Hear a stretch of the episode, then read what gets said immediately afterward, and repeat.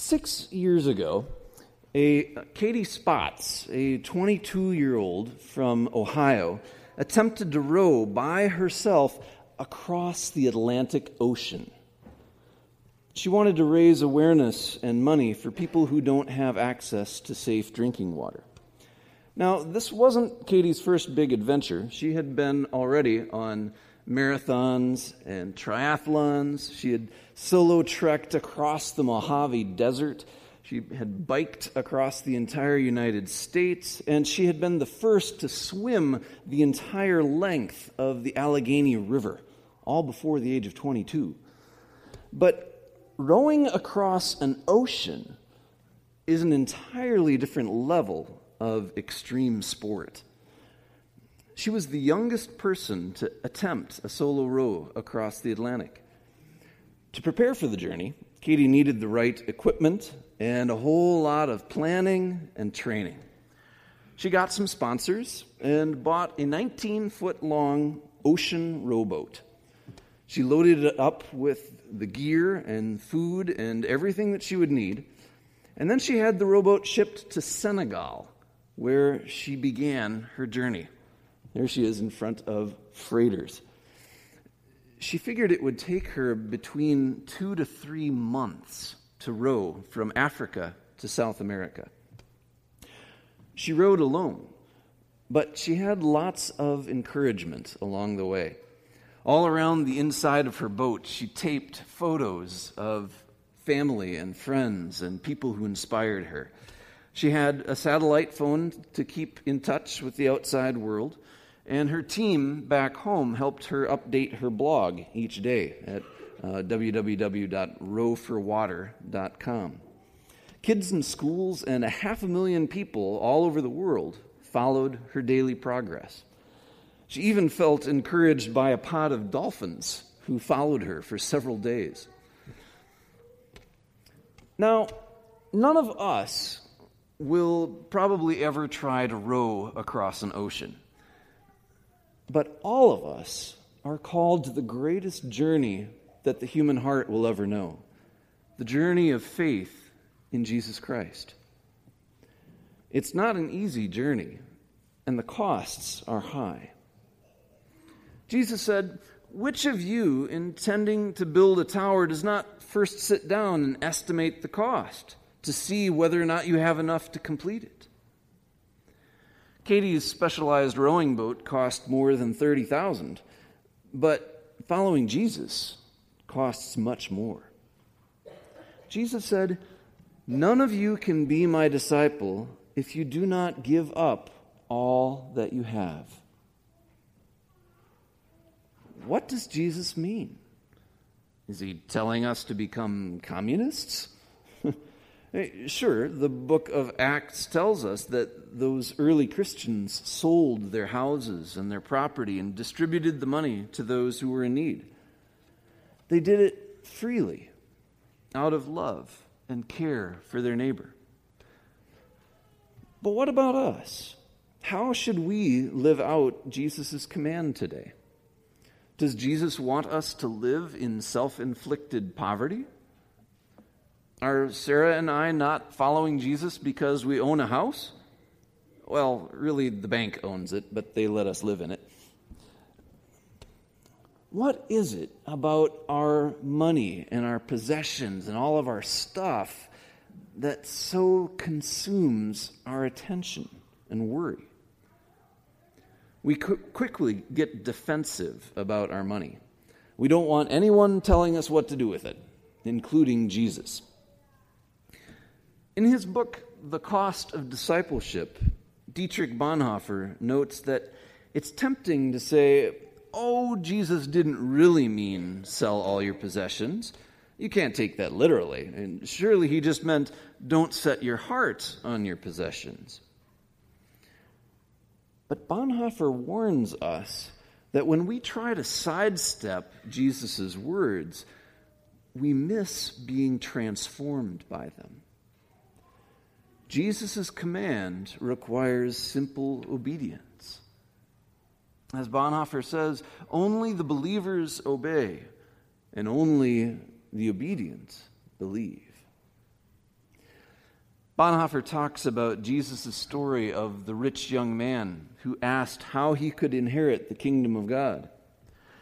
And Jesus looked at him with love and said that and saw that the young man's money was getting in the way of his relationship with God. The young man had been living a good life, following the, the commandments, but he felt that there was something more that he needed to do. So, out of love, Jesus told him, You lack one thing. Sell everything that you have and give to the poor. Then come, follow me. Jesus invited him on the greatest journey. But the young man went away sorrowful, for he had many possessions. He missed out on being transformed by obeying and following Jesus. The stuff he owned owned him.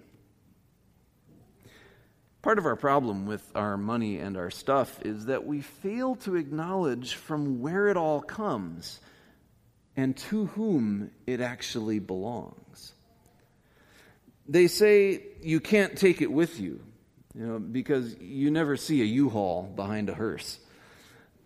But the real reason you can't take it with you is because it's not really yours. Everything that we have and everything we are belongs to God. The question is are we using it the way God wants us to? John the Baptist said, If you have two coats, give one away. If you have food, share it. So, how much do we really need? And how much should we give away? If we wrestle with that question long enough, it will change us. As Christians, we should take care of one another so that no one among us is in need. It sounds simple, right? But are we willing to do it? I know a church where every so often they set out some white buckets across the front of the church. And the pastor says to them, we have been given more than most of us here have been given far more than what we need. Uh, and so, in a few minutes, we'll have everyone who feels led. You know, if you've got more, if, if you're thankful for everything that God has provided for you, you're invited to come up and put some extra money in these buckets. You know, whether it's $10, $100, $1,000, whatever you feel led to provide for others. And then there are others among you, others among us here today, who are behind the eight ball, who are caught, who, you know, you don't know where the money's going to come from for this month's rent. You don't know how you're going to be able to pay for all your kids' school supplies or you know, and he would list different things and then said, So when we're playing music, we invite you to come up and take what you need from these buckets. You know, don't be greedy, but whatever your need is, come and let it be taken care of. And that was a concrete way that they cared for one another and made sure that no one among them was actually in need.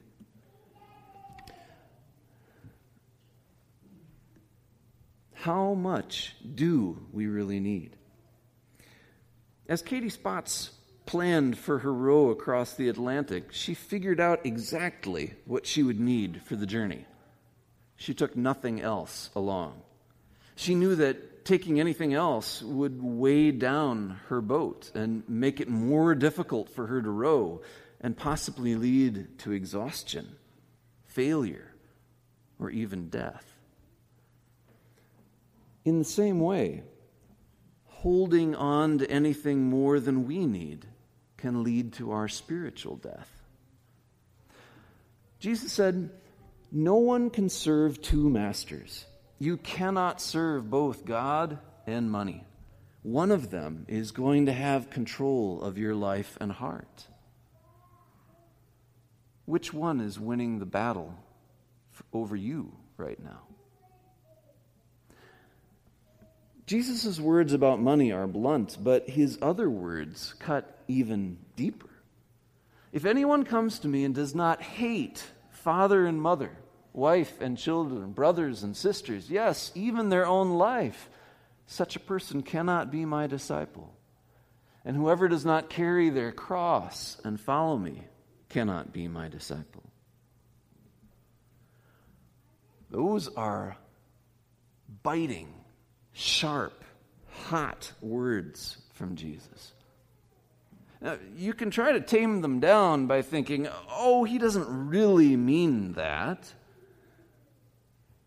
Or you can wrestle with those words until they transform you. Being a follower of Jesus is costly. It costs everything you have and are. If Jesus is truly your Lord, nothing else can have greater priority in your life. Not your possessions, not your bank account, not your job, not even your family, as hard as that is to hear. Jesus has to come not only first in your life, but only. He'll settle for nothing less. The first commandment tells us the same thing. God says, I am the Lord your God, the one who rescued you and brought you out of Egypt. You shall have no other gods. When Luther asked, What does this mean in his small catechism, he said, It means we are to fear, love, and trust God above anything else.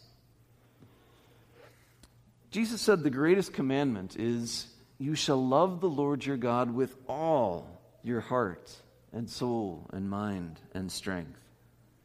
He didn't say, put God first when it's convenient and comfortable for you. He didn't say, give God an hour of your week and you've fulfilled your duty. Jesus claims all of your life. He has a right to it. After all, He's the one who created you and redeemed you. He gave His life for you.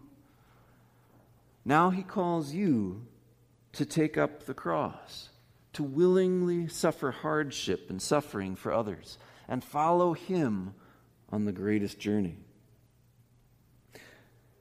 To get ready for her ocean journey, Katie Spotz worked out every day for months.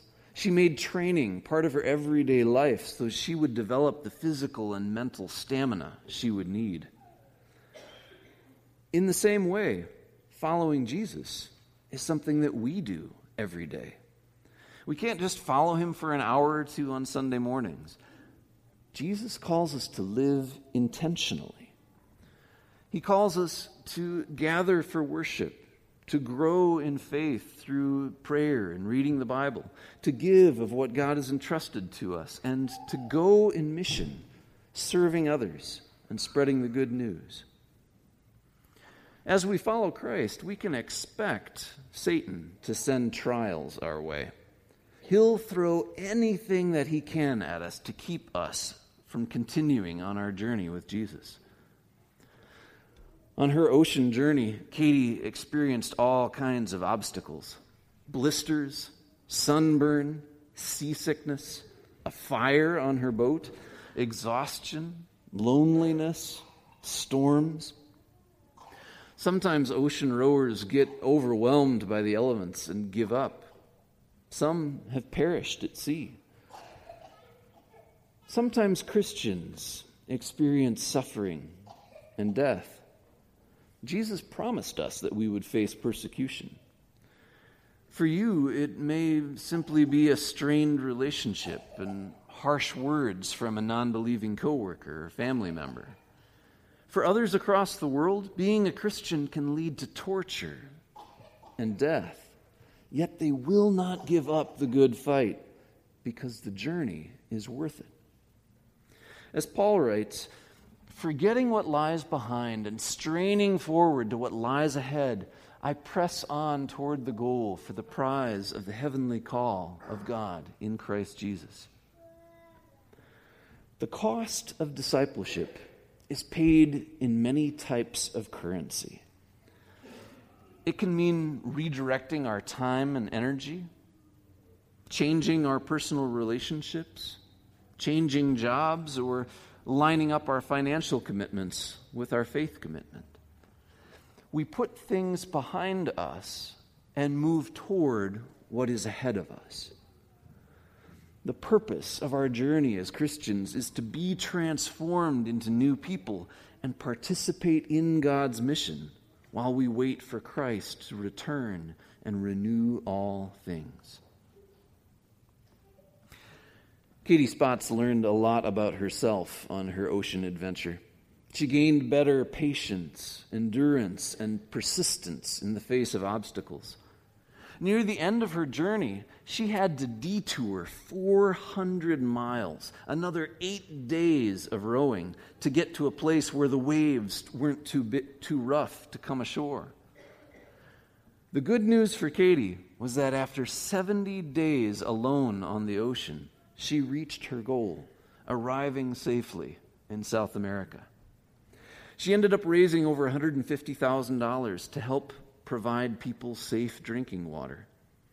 She put in about 10,000 oar strokes every day, so that's about a dollar for every five strokes.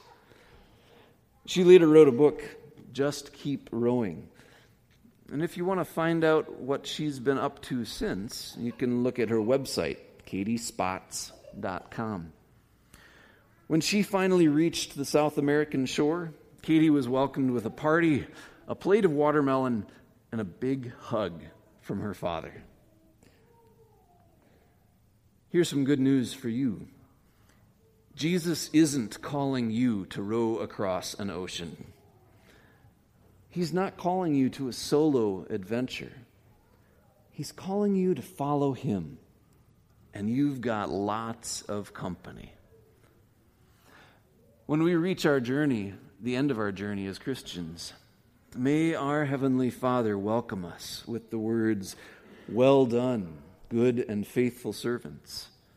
You have been faithful in a few things. I will put you in charge of many things.